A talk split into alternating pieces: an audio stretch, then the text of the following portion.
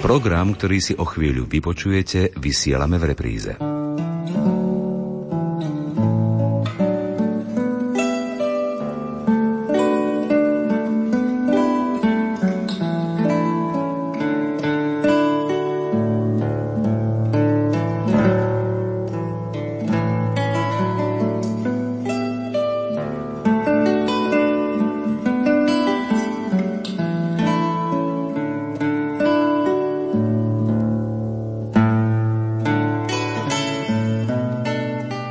Cieľavedomý človek jasnej vízie, muž s plánom. Aj taký bol rímsko-katolícky kňaz, jazykovedec, náboženský spisovateľ, zakladateľ spolku svätého Vojtecha a spoluzakladateľ Matice Slovenskej Andrej Ľudovít Radlinský. V tomto roku uplynulo 200 rokov od jeho narodenia a my si túto osobnosť pripomenieme v následujúcich minútach. Pohodu pri rádiách vám želajú hudobná redaktorka Diana Rauchová, majster zvuku Marek Rimovci a moderátorka Andrá Čelková.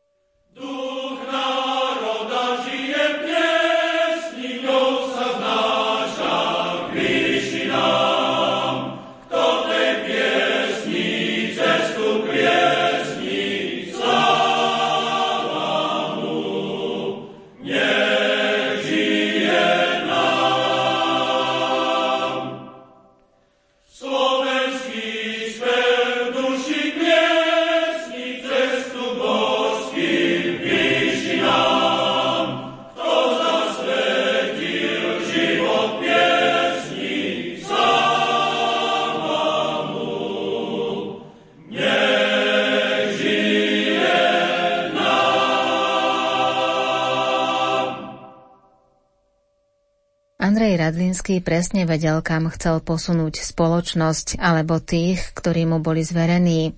Ako muža konceptu a vízie nám Andreja Ľudovita Radlinského priblíži riaditeľ spolku svätého Vojtecha Ivan Šulík. Ak chceme skúmať osobnosť Andreja Radlinského, musíme poznať rodinný kontext a aspekty, ktoré ovplyvňovali rozvoj jeho osobnosti.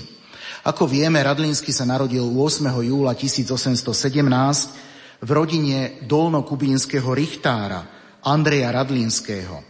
Jeho matkou bola Alžbeta, rodená Bernolákova, netier prvého kodifikátora spisovnej slovenčiny Andreja Bernoláka.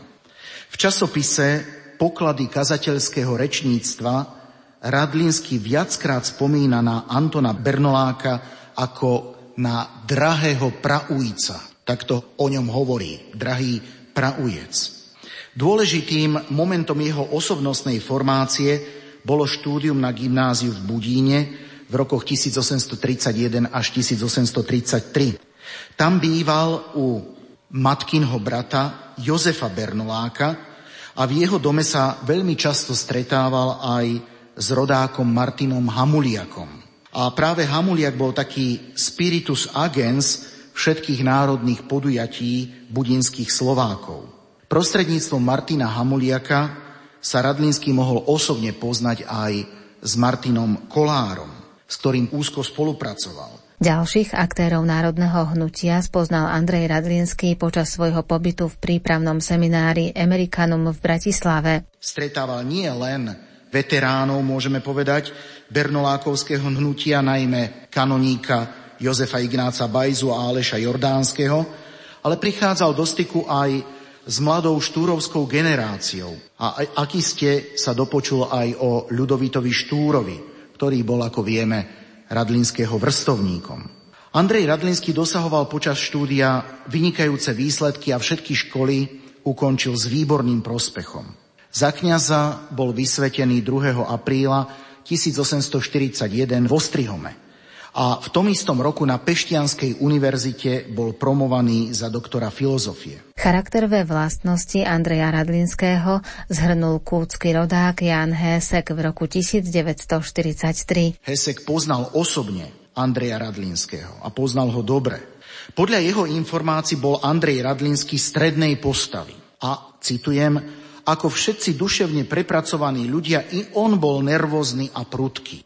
No bol dobrého srdca a vedel, že za národ zvíťazí rozum a nie sila.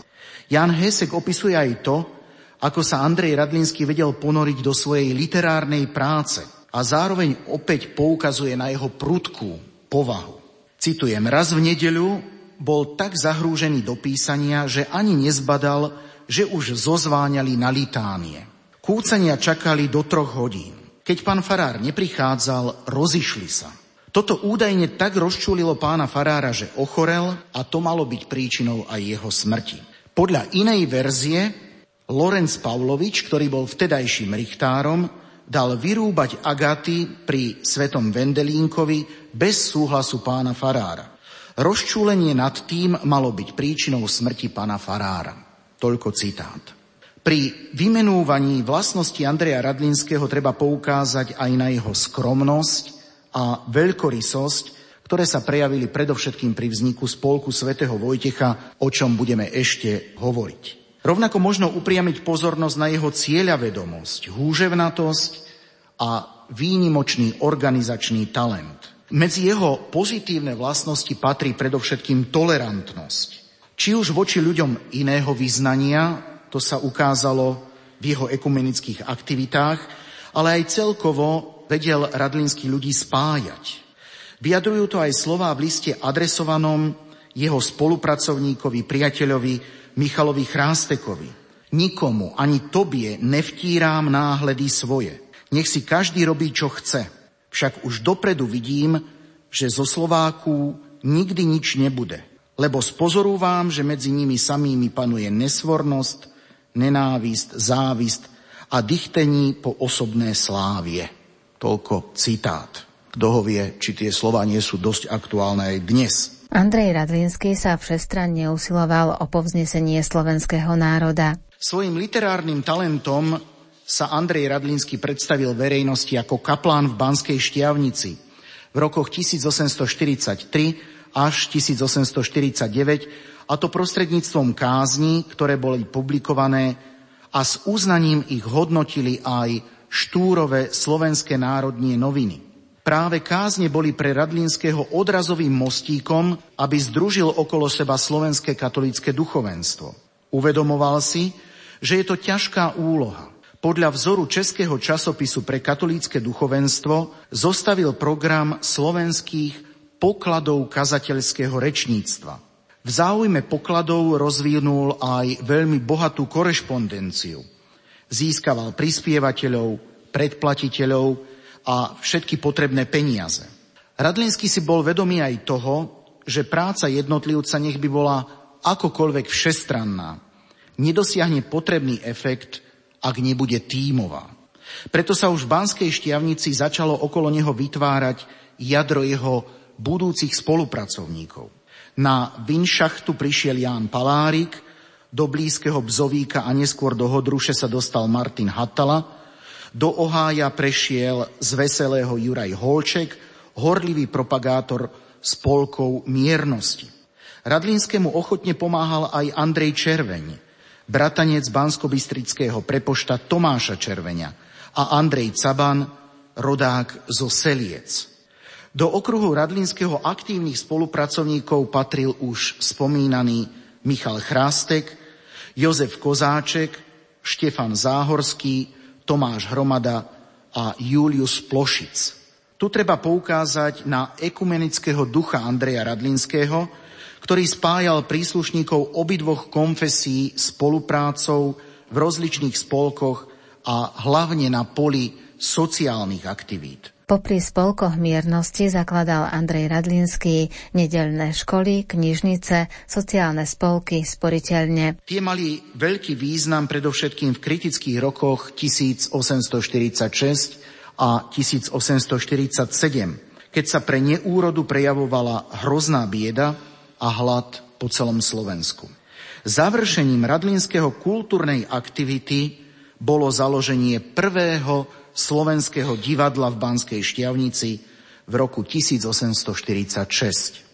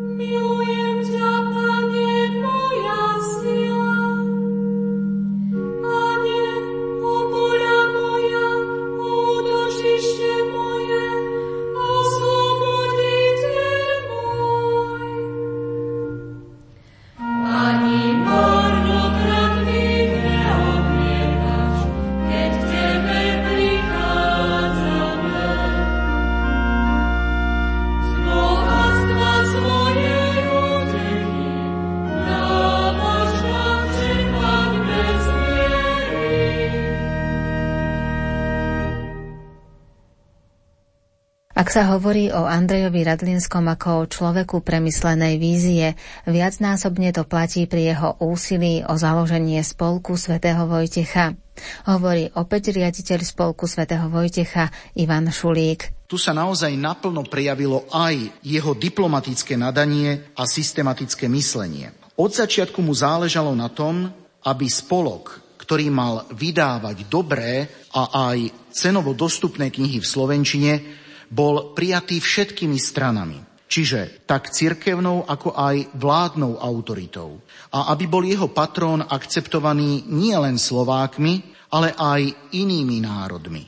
Keď uvažoval o založení spolku, chcel nadviazať na pôsobenie Slovenského učeného tovarištva, ktoré vzniklo v roku 1792 v Trnave a ktoré založil Bernolák s Fándlim. Bernolákovci na čele s Martinom Hamuliakom chceli v roku 1834 zabrániť maďarizácii založením spolku milovníkov reči a literatúry slovenskej, ktorý zanikol v roku 1850. V roku 1848 vznikol v Pešti spolok na vydávanie dobrých a lacných kníh pre katolícky ľud jazyka maďarského, nemeckého a slovenského. Dňa 22. augusta 1852 dostal tento spolok meno Spolok svätého Štefana. Tento spolok od novembra 1849 vydával katolícke noviny, písané síce po slovensky, ale v maďarskom duchu. Radlinsky začal 14. marca 1850 vydávať v Banskej šťavnici týždenník pre cirkevný a školský život s názvom Cyril a Metod s redaktorom Jánom Palárikom. Cyril a Metod mal byť protiváhou hungaristicky a konzervatívne zameraných katolických novín. Andrej Radlinský sa v roku 1855 stal spoluredaktorom katolíckých novín a spolok svätého Štefana sa zriekol ich ďalšieho vydávania. Prvé číslo samotného a samostatného časopisu Cyril a Metod vyšlo 7. júla 1857 a Radlínsky preň vo veľmi krátkom čase získal 750 predplatiteľov, čo je na tú dobu naozaj veľký počet. Tiež získal Andrej Radlinský finančné prostriedky. Juraj Tvrdý poskytol tisíc zlatých a jeho brat, kanonik Štefan Tvrdý a sestra Alžbeta Derčíková po 20 zlatých. Povstala vo mne myšlienka, hovorí Radlinský, o založení zvláštneho cirkevno-literárneho spolku svätého Vojtecha, ktorého prvú základinu tvoril by onen veľkodušný dar Juraja Tvrdého. Sotva som o tom pustil chýr do verejnosti, tento môj hlas stal sa heslom celého národa. Myšlienka moja stala sa myšlienkou celého Slovenska. Ona prebudila ospalých, obrátila odrodilých, oduševnila horlivých, stvorila mecénov a dobrodincov. Takto písal Radlínsky o tejto svojej počiatočnej idei. Pôvodne chcel spolok nazvať po svetých Cyrilovi a Metodovi, ale bol si vedomý, že títo patróni nie sú príliš priechodní. V roku 1856 sa konali ostrihomské oslavy, počas ktorých bolo pozitívne hodnotené i meno svätého Vojtecha, zakladateľa ostrihomského biskupstva. A preto sa Radlinsky, a tu vidíme jeho diplomáciu, rozhodol odstúpiť od pôvodného zámeru a nazval spolok po svetom Adalbertovi, teda po svetom Vojtechovi. Neskôr bol vytvorený dočasný výbor tohto spolku, ktorý pozostával zo Slovákov pôsobiacich v Budapešti.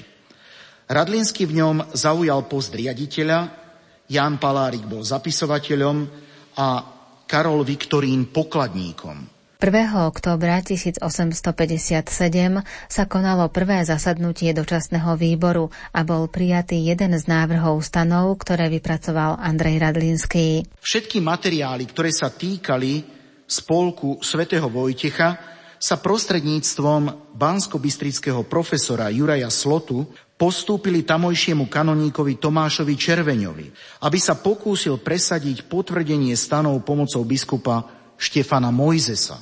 Bystričania sa rozhodli pre svoj samostatný postup a vytvorili si aj vlastný výbor. Ten vypracoval stanovy jednoty Svetovojtežskej, ktorej úradným časopisom mal byť Národný učiteľ. Nimi vypracované stanovy boli s prozbopisom poslané 10. augusta 1858 na potvrdenie miestodržiteľskému úradu. Výbor ale nedostal žiadnu odpoveď. A preto sa vybavenie tejto žiadosti pokúsil iniciatívne riešiť Tomáš Červeň.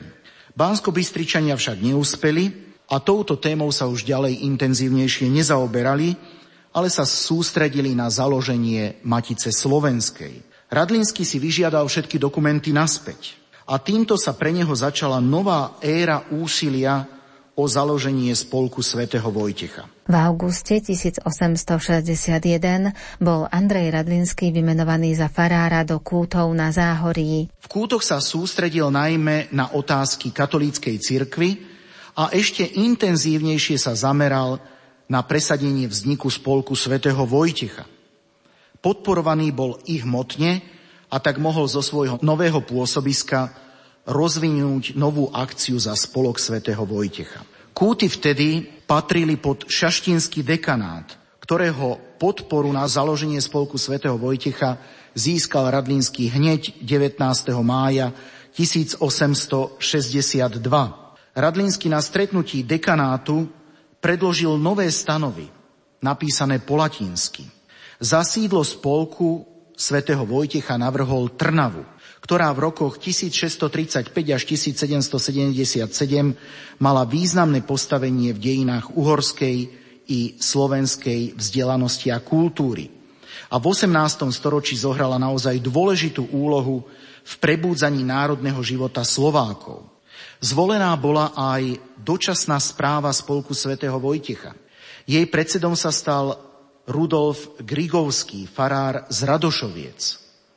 Podpredsedom Anton Sabo, prepošt zo Skalice. Správcom Andrej Radlinský, tajomníkom Ján Pekarovič, farár zo Štefanova, pokladníkom Jozef Matejka, v tom čase farár v Gbeloch. A ďalšie funkcie boli taktiež rozdelené medzi okolitých farárov. Stanovy však prímas opäť neschválil s pripomienkami ich prostredníctvom trnavského vikára Henricha Saibéliho 6. augusta 1862 vrátil. V roku 1863 priniesol časopis Cyril a Metod oslavný príspevok na banskobistrického biskupa Štefana Mojzesa, ktorý sa významne zaslúžil o vznik Matice Slovenskej. Radlínsky v tomto príspevku nezabudol dodať, že od Mojzesovho pričenenia sa, citujem, čaká i potvrdenie spolku svätého Vojtecha. Koniec citátu. Na zakladajúce valné zhromaždenie Matice Slovenskej, ktoré sa konalo 4. augusta 1863 v Martine, prišiel Radlinský s miestnymi predstaviteľmi obce Kúty. A táto obec sa tak stala prvým kolektívnym členom Matice Slovenskej.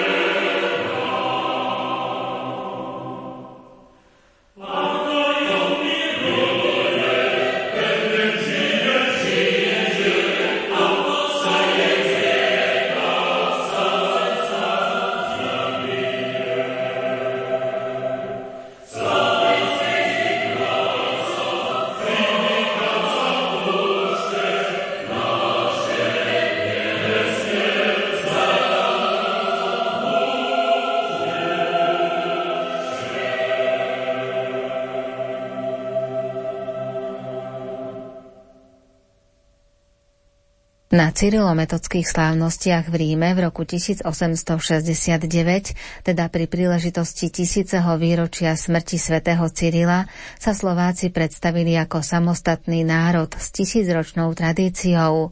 To vyvolalo veľký záujem u pápeža Pia IX, ktorý bol zástancom práv malých národov. Radlínsky sa úzkoslivo totiž pridržal aj toho, aby ním koncipovaný spolok svätého Vojtecha podliehal biskupskému zboru na čele s primasom. Aj keď u primasa nenachádzal pochopenie, predsa trval na tom, že tento spolok musí byť chránený a schválený prímasom.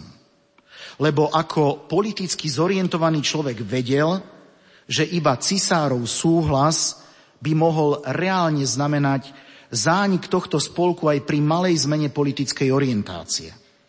Naopak, pri kardinálovom podpise sa musí objaviť aj súhlas z Ríma, ktorý bol vždy zárukou istoty. Andrej Radlinský sa v roku 1867 spolu s Jánom Jesenským a Pavlom Múdroňom zúčastnili na Všeslovanskom zjazde a na Medzinárodnej vedeckej výstave v Moskve. Čo sa udialo po návrate, približuje riaditeľ spolku svätého Vojtecha Ivan Šulík. Antal Lónkaj kňaz Ostrihonskej arcidiecezy, napadol Radlinského jeho kňazskú česť a obvinil ho z panslavizmu a vlasti zrady. Radlínsky na autora článku, svojho spolubrata, sa rozhodol podať žalobu. Súd sa mal konať v Trnave 15. novembra 1869. Antal Lonkaj si bol vedomý nepriaznivého vývoja v tomto spore, jednoducho, že nepochodí a obrátil sa na prímasa Jána Šimura s prozbou, aby on intervenoval u Radlínskeho, že by žalobu stiahol.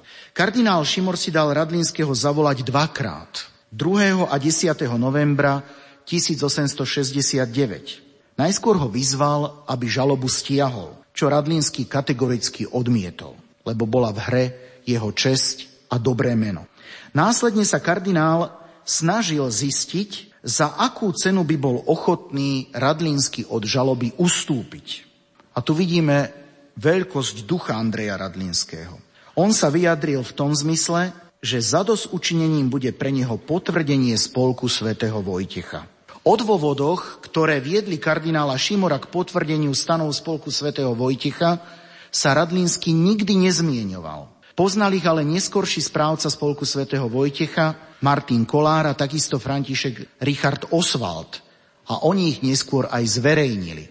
Po primasovom súhlase Radlínsky žalobu stiahol a na útoky reagoval 4. decembra 1869 veľmi umierneným tónom, pričom zdôraznil, že si svoje kňazské povinnosti nikdy nezanedbával a že za svoje cirkevné diela dostal veľmi mnoho prípisov od najvyšších cirkevných hodnostárov.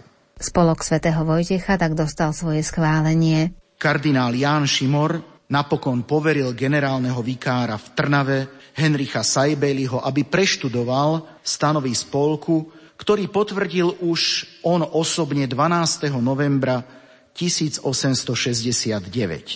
Ako prvé informovali o potvrdení spolku a o jeho vzniku krátkou správou Pešť-Budinské vedomosti vo svojom vydaní 17.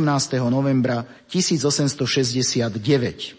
V nasledujúcom čísle 20. novembra priniesli už dlhší článok o poslaní spolku a okolnostiach, ktoré viedli k jeho založeniu s nadpisom, s názvom tohto článku Spolok svätého Vojtecha potvrdený.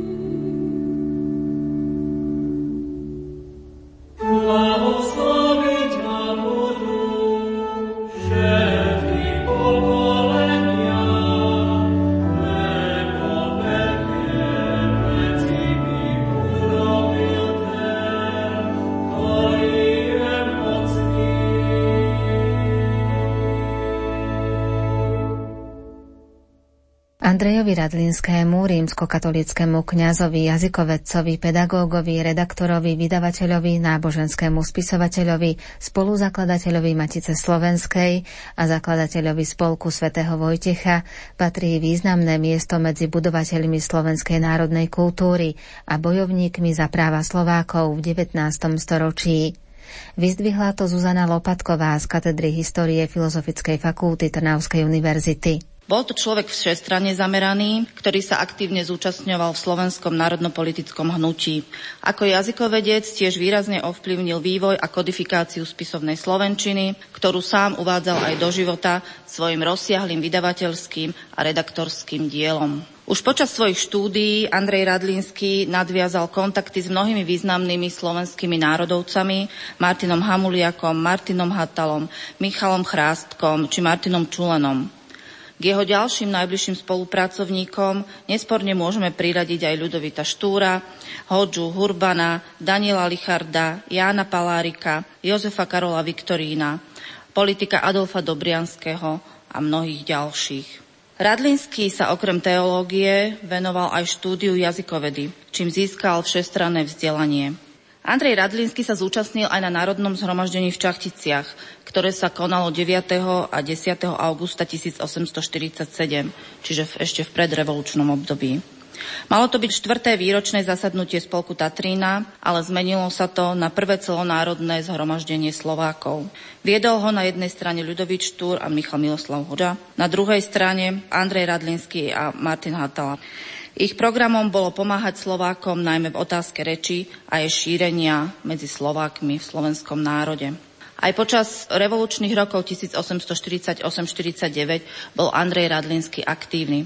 Aktívne organizoval slovenských dobrovoľníkov, ktorí boli činní v bojoch počas revolúcie. Počas revolúcie 1848-49 spolu s ostatnými Slovákmi dúfal v spravodlivosť viedenskej vlády, veril, že splní národné požiadavky Slovákov a preto povzbudzoval ľudí spolu so Štúrovcami za národné práva a organizoval tiež dobrovoľníkov do medzi tým vypuknutého slovenského povstania. Po revolúcii sa Andrej Radlinský stal redaktorom slovenských novín, organizoval kampaň za spisovnú slovenčinu a jej používanie v úradoch a v školách a snažil sa tiež, aby sa slovenskí národovci po revolúcii uplatnili vo verejných úradoch. Okrem toho sa snažil tiež v jazykovej otázke presadiť používanie staroslovenčiny pod vplyvom Jána Kolára, preto začal vydávať od roku 1850 časopis Cyril a Metod.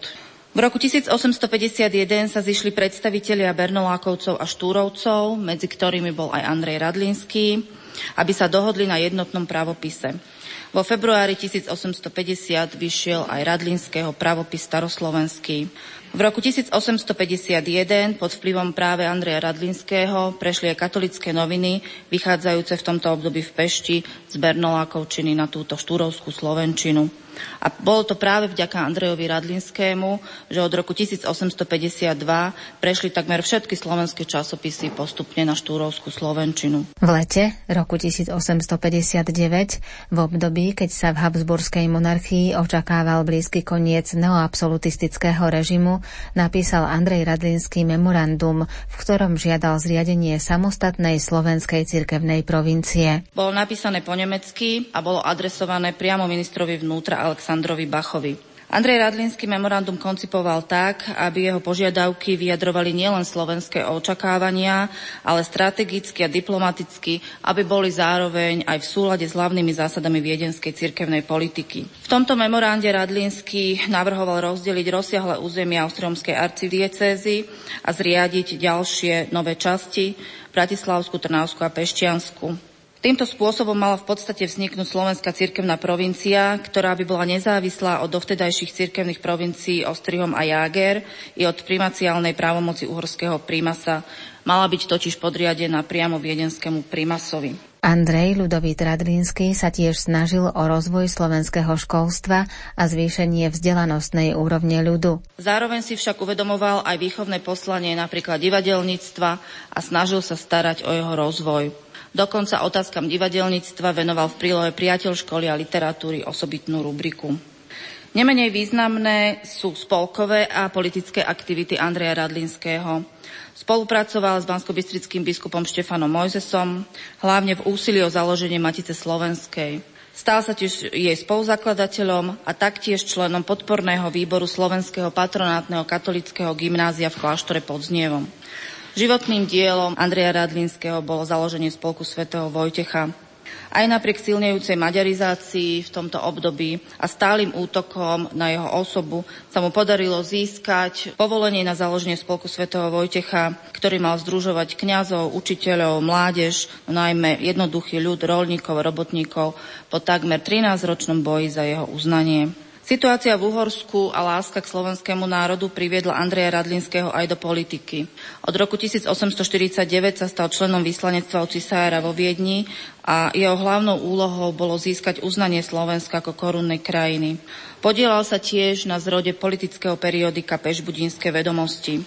Okrem toho aktívne vystupoval aj vo voľbách do Úrského snemu v rokoch 1861, 1865 a 1869 a počas vlastne týchto volieb v roku 1869 do Uhorského snemu bol Radlínsky obvinený z vlasti zrady kvôli jeho ceste do Ruska v roku 1867, kedy sa v Moskve konala spomínaná všeslovanská etnografická výstava, čo mu vlastne poškodilo aj v týchto jeho politických aktivitách. Svoju redaktorskú a vydavateľskú činnosť začal Andrej Radlinský v Banskej Štiavnici. Jeho prvým úspechom bola kázeň, ktorú Radlinský predniesol pri slávnostnej príležitosti, kedy sa tu konala púť koncom leta 1843 a Radlinskému sa za túto jeho reč dostalo uznania aj zo strany bansko-štiavnických evanielikov.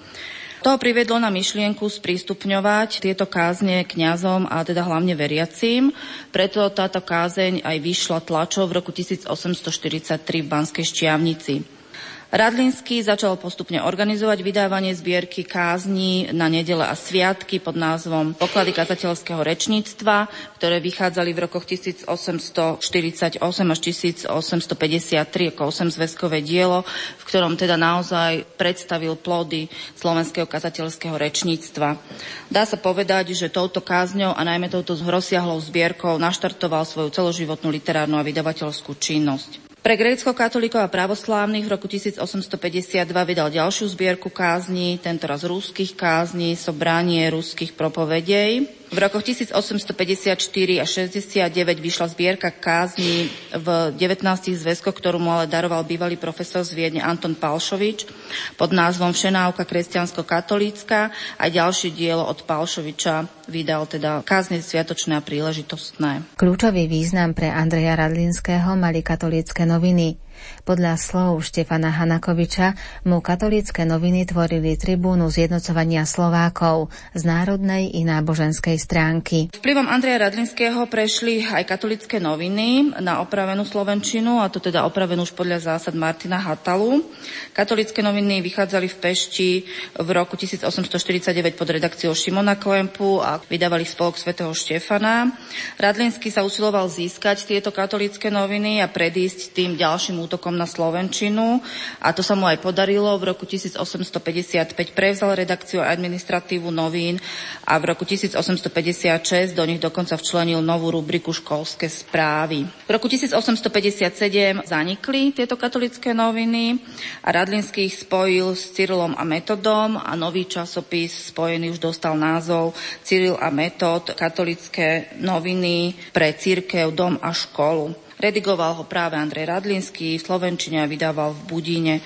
Vybavila povolenie vlády na ich vychádzanie. Prvé číslo vyšlo v júli 1857. Zaujímavé je, že časopis odoberali aj mnohí evanielici Obsahovo vychádzali v ňom rôzne články, zábavné a poučné, rozprávky, novely, životopisy, povesti a iné. V roku 1857-58, keď sa do popredia dostáva otázka slovenského školstva, záležitosti boja za slovenské školstvo preberá aj osobitná príloha pod názvom Priateľ školy a literatúry, ktorá začala vychádzať v roku 1858. Toto bol priestor vlastne pre otázku školstva, pre pedagógov. Boli tu publikované pedagogické literárne články, ktoré opäť teda písali predstavitelia oboch vierovýznaní, rímskokatolíci, evanielici, písali ich učitelia, spisovatelia a táto príloha tiež prispela k ustáleniu novokodifikovanej štúrovsko-hatalovskej slovenčiny.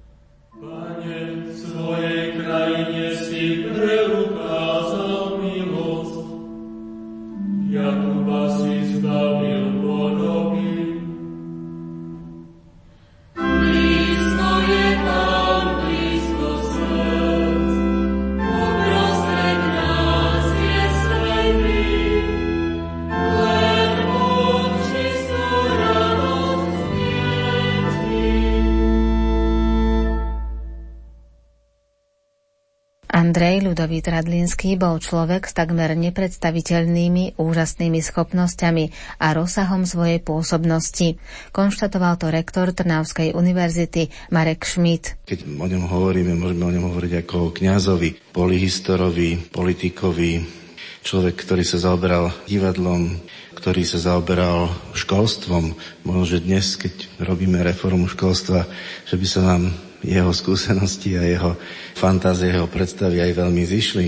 Samozrejme, to Najdôležitejšie je založenie spolku svätého Vojtecha v roku 1870 a predtým niekoľko rokov teda bol tiež spoluzakladateľom Matice Slovenskej, ale môžeme pokračovať redaktor, národný buditeľ, jazykovedec, ekumenista v určitom zmysle, v určitom zmysle aj možno diplomat vo Viedni. 19. storočie bolo veľmi búrlivé. Slováci potrebovali zistiť a uchovať, chrániť svoju identitu, položiť to na vzdelanie, položiť to na serióznych základoch. A toto bol práve človek, ktorý spolu s Ludovitom Štúrom, Hurbanom Hodžom, Richardom Palarikom a podobne prostredníctvom 40 kníh, ktoré napísal, periodík, posúval možnosti slovenského národa dopredu. Potom spolok svätého Vojtecha samozrejme naplňa jeho myšlienku, jeho ideu a jeho poslanie. No a keď tak ako človek od narodenia prejde životom rôznymi krukatými cestičkami a niekedy aj veci, ktoré v mladosti vidí, že by chcel v živote, má svoje presvedčenie, niekedy sa musia prispôsobiť jeho kroky okolnostiam, ktoré niekedy sa menia, tak vždy je dobre sa vrátiť k tomu, čo sa pri založení Spolku svätého Vojtecha zrejme celo aký cieľ, aký zmysel. Takže želám, aby sa vytvorila taká synergia spoločná, ktorá oživí myšlienku Andreja Radlinského a pomôže nám možno, že aj k našej takej vlastnej hrdosti trošku si tak uvedomiť, čo sme v minulosti, akých ľudí mali a trošku byť aj hrdý na ľudí, ktorí teraz v tom pokračujú. Na niektoré momenty súvisiace s Andrejom Radlinským si zaspomínal aj predseda spolku svätého Vojtecha, trnavský arcibiskup Ján Oroš. Ja si tiež veľmi spomínam na tie momenty, ktoré som prežíval rodisku mojej mamy v Lozorne a tam som často počul túto vetu. Co enem papučkári sú Slováci a my, co máme porádne čižmy, my už nejsme. Ja som tomu nerozumel príliš, že papučkári, kto sú, oni volali oravcov z hora, nosili krpce a ich to tak troška iritovalo záhorákov, pretože asi mali troška taký pocit menej cennosti, už boli na hranici s Moravou a tak ďalej, ale chceli tú svoju slovenskú identitu nejako prezentovať, tak to povedali po svojom. Ale neskôr som zistil, že tí v úvodzovkách papučkári sú veľmi, veľmi prepojení aj so záhorákmi. Pretože aj náš jubilant skončil svoj život v kútoch medzi záhorákmi a tam našiel aj miesto svojho posledného odpočinku. Ako farár v Nových zámkoch som sa stretol s knižnicou Antona Bernoláka, ktorý bol prastríkom Andreja Radlinského a niektoré knižky z jeho knižnice, teda Antona Bernoláka, dodnes zostali na fare v Nových zámkoch. Čo ma veľmi milo prekvapilo, som sa prehrňal v tých starých knihách, tak som našiel jeho rukopis s jeho podpisom, myslím teraz na Bernoláka. A väčšinou to boli knižky latinské, maďarské, nemecké, homílie, kázne. Medzi maďarskými kázňami, ktoré tam Bernolák mal, bol malý lístoček a zapamätal som si ten malý verší, ktorý si on vlastnoručne napísal a dal medzi tie maďarské kázne. Boží matička na svém srdéčku zehrýva robátku plénečku. Tak ma to dojalo, totiž vlastne vyjadril tú lásku oravskej mamičky, ktorá predtým, než vymieniala plienočky svojmu dieťatku, tak najprv tú plienočku zohriala na svojom srdéčku, aby nebola studená, až potom začala prebalovať. Takže je potrebné si ako si uvedomiť, že až vtedy, keď sa dostaneme k týmto zdánlivým maličkostiam, drobnostiam zo života týchto velikánov, zistíme, že oni napriek tomu, že žili v dobe, aká bola, tak predsa si zachovali takú naozaj čistú svoju národnú identitu, reč a vzťah k slovenskému národu za ťažkých okolností. Arcibiskup Jan Oroš tiež spomenul nábožné výlevy Andreja Radlinského. To bolo to dedictvo Radlinského, ktoré odovzdal ako takú perlu našim predkom. V každej rodine boli nábožné výlevy.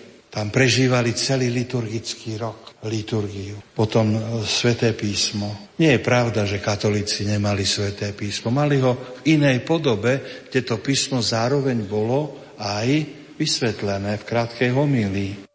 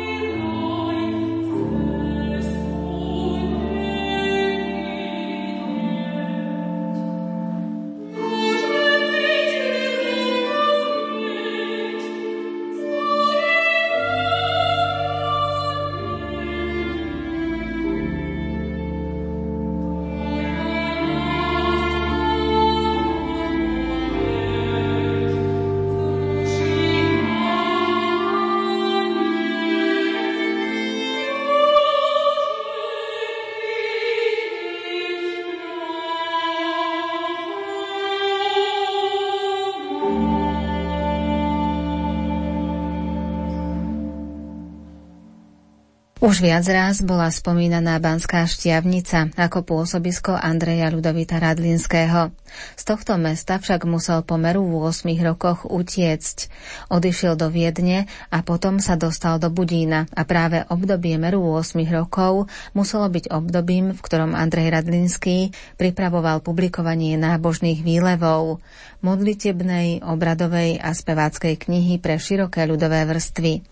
Ozrejmuje rektor Pápežského slovenského kolégia svätých Cyrila a Metoda v Ríme Pavol Zvara. Významná publikácia, ktorej celý názov znel Nábožné výlevy srdce katolického kresťana obojího pohlaví modlíciho sa k Bohu a svatých o prímluvu u Boha vzývajíciho s mnohými poučeními a životopisy svatých od doktora Ondřeja Radlinského knieze arcibiskupstva Ostrihomského z najvýbornejších pramenú čerpané vyšla prvýkrát 8. júla 1850 vo Viedni tlačou kongregácie mechitaristov. Radlinského knihy vychádzali pomerne často práve v tejto kongregácii mechitaristov. Ide o katolický nízky rád, ktorý mal vo Viedni svoju tlačiareň. Pozoruhodné je, že celú publikáciu nábožných výlevov zostavil Andrej Ľudovít Radlinský. Jej základným cieľom bolo napomôcť duchovný život slovenských katolíkov. Napísaná bola v staroslovenčine slovakizovanej češtine. Radlinsky sa hneď po jej publikovaní pustil na namáhavú púť po dedinách a mestečkách dnešného východného Slovenska, aby úradom v Uhorsku i Rakúsku dokázal, že tam žije slovenské obyvateľstvo. Nábožné výlevy mu v tom nesmierne pomohli. Z ich textov on sám osobne predčítaval alebo dal čítať kňazom, notárom, richtárom, učiteľom, ale i pospolitému ľudu, najmä gazdom, ktorí vedeli čítať, či rozumejú, čo čítajú. Keď súhlasili, Radlinsky si vyžiadal od miestnej honorácie potvrdenie o tom, že miestni obyvateľia rozumejú slovenskému jazyku, hoci v tom okamihu išlo len o slovakizovanú češtinu. Radlínsky takto prešiel na vlastné náklady s veľkou námahou 116 obcí. Andrej Radlinsky dokázal pred viedenskou i uhorskou vládou obhájiť, že aj východné župy majú slovenské obyvateľstvo. Na základe radlínskeho argumentácie bola staroslovenčina zavedená ako úradný jazyk až po Užhorod. Tento Radlinského odvážny a originálny počin dostal názov Šarišská akcia. V následujúcom období napomohol i k zadefinovaniu tzv. slovenského okolia, teda všetkých území Severného Urska, ktoré obývali Slováci. Nábožné výlevy vychádzali od roku 1850 a na teraz posledné vydanie bolo publikované v roku 2009. Radlínsky v predmluve nábožných výlevov z roku 1850 napísal, že nešetril pri ich zostavovaní nejakých výdavkov. Z toho je jasné, že si uvedomoval silu a význam takéhoto diela, ktoré nebude určené úzkému okruhu intelektuálov, ale stane sa, tak povediac, chlebom každodenným pre jednoduchého človeka, ktorý ním bude sítiť svoju dušu i rozum. V druhom vydaní z roku 1855 texty zdokonalil, značne rozšíril a kniha bola opatrená zlatorezom a obrázkami s použitím zlatej tlače. Zároveň podotkol, že texty sú zostavené z najvýbornejších prameňov, ktoré našiel pri zhotovaní textov vo Viedne. Môžeme len teoretizovať, o ktoré diela išlo. Nábožné výlevy z roku 1850 mali 12 kapitol na 567 stranách. Boli tlačené Švabachom. Ďalšie vydanie z roku 1855 malo síce rovnaký počet kapitol, ale obsahov boli podstatne rozšírené. Toto vydanie už malo 832 strán. Rovnako boli tlačené Švabachom. Boli síce väčšie litery, aby bol text ľahšie čitateľnejší, ale došlo aj k rozšíreniu textu. Rozmery väzby knihy boli veľmi praktické, padla tak akurát do ruky. Zhotovená bola z kože, ozdobená reliefom kalicha s hostiou. V neskorších vydaniach sa používal výjav ukrižovaného. Medzi pramene, z ktorých Andrej Radlinský čerpal, sa na prvé miesto radia rímsky misál a rímsky rituál v ich latinskej podobe. Išlo o obradné knihy určené pre kňazov. Nábožné výlevy priniesli kompletný preklad omšového orda, teda omšového poriadku do slovenčiny. Preložené boli do slovenčiny a to azda po prvýkrát i slova samotného premenenia vo Svetej Omši. Totižto v katolickom prostredí táto otázka bola pomerne problematická, pretože pápež Alexander VII zakázal preklady slov premenenia do národných rečí z latinčiny. Jednoducho tieto slova premenenia mali zostať určitým tajomstvom a vyslovovali sa v latinčine. Bolo ich možné nájsť v prekladoch svetého písma, ale nie v takej podobe, aká bola uvedená v misáli. O prvý preklad sa pokúsil aj ho uskutočnil talianský kňaz Ludovico Muratori v polovici 18. storočia. Ten preklad, kto urobil, tak bol pod trestom exkomunikácie z cirkvy. Muratori však bol osobným priateľom pápeža Benedikta XIV. a po jeho dovolení preložil vlastne omšový obrad do taliančiny. Potom tento príklad nasledovali aj ďalší, ale v našom prostredí sa takéto preklady nachádzali jedine v katechizmoch a len opisným spôsobom. Rádlinsky teda prvýkrát, pravdepodobne je to on, nepodarilo sa mi zistiť iného autora pred ním, že by preložil slova premenenia, omšového premenenia do slovenčiny, doslovne.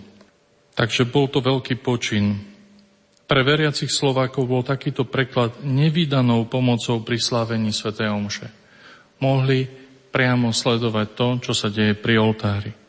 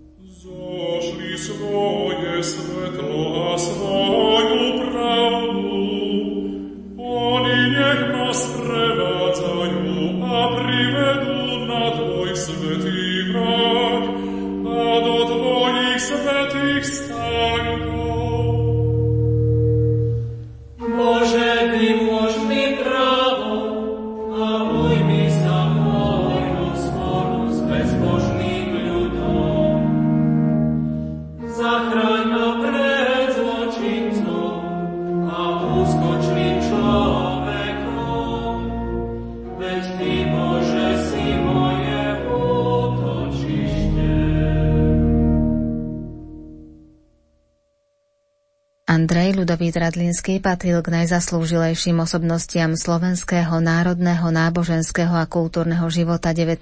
storočia. Túto osobnosť vyzdvihuje Zuzana Lopatková z katedry histórie Filozofickej fakulty Trnavskej univerzity. Andrej Radlinský zomrel náhle 26. apríla 1879 o 16. hodine popoludní v Kútoch, kde bol aj pochovaný. Celý svoj život sa snažil zjednotiť Štúrovcov a Bernolákovcov.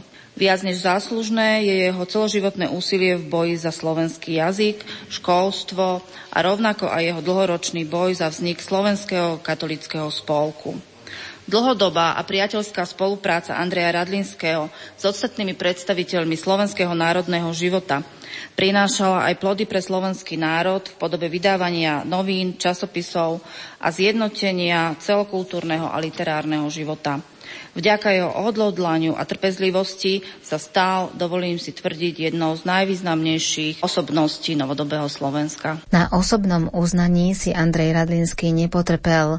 Viac o tom riaditeľ spolku svätého Vojtecha Ivan Šulík. Andrej Radlinský netúžil po osobnej sláve a uznaní verejnosti. Počas svojho života sa usiloval naplňať vznešené ciele, víziu, ktorú mala, pre ktorú žil. Vyjadril to už vo svojom liste Milanovi Chrástkovi z 18. decembra 1849.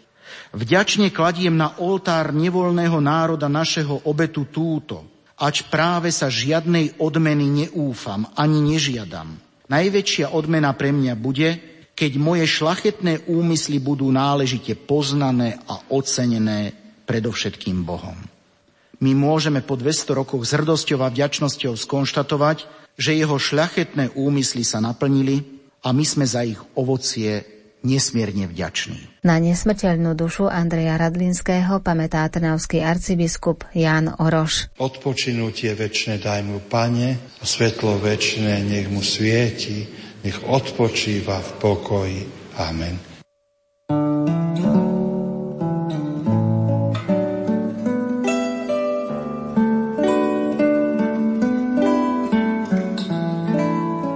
Na počesť významného slovenského kňaza sa udeluje cena Andreja Radlinského. Ide o vyjadrenie vďaky katolíckej cirkvi na Slovensku ľuďom, ktorí sa význačným spôsobom zaslúžili o rozvoj kresťanských masmédií. My sme si osobnosť Andreja Ľudovita Radlinského pripomenuli v predchádzajúcich minútach. Za pozornosť vám ďakujú hudobná redaktorka Diana Rauchová, majster zvuku Marek Grimovci a moderátorka Andrea Čelková.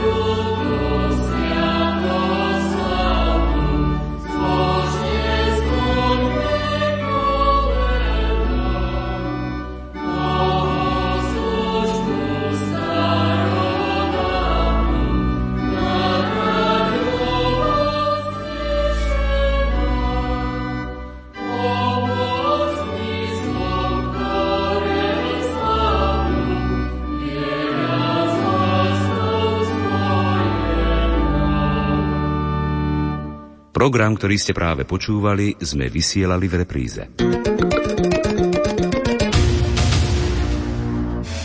Kvalita potravín má veľký vplyv na naše zdravie. Nie je preto jedno, odkiaľ pochádzajú. Slovenské potraviny sú oveľa čerstvejšie ako tie, čo musia cestovať tisíce kilometrov.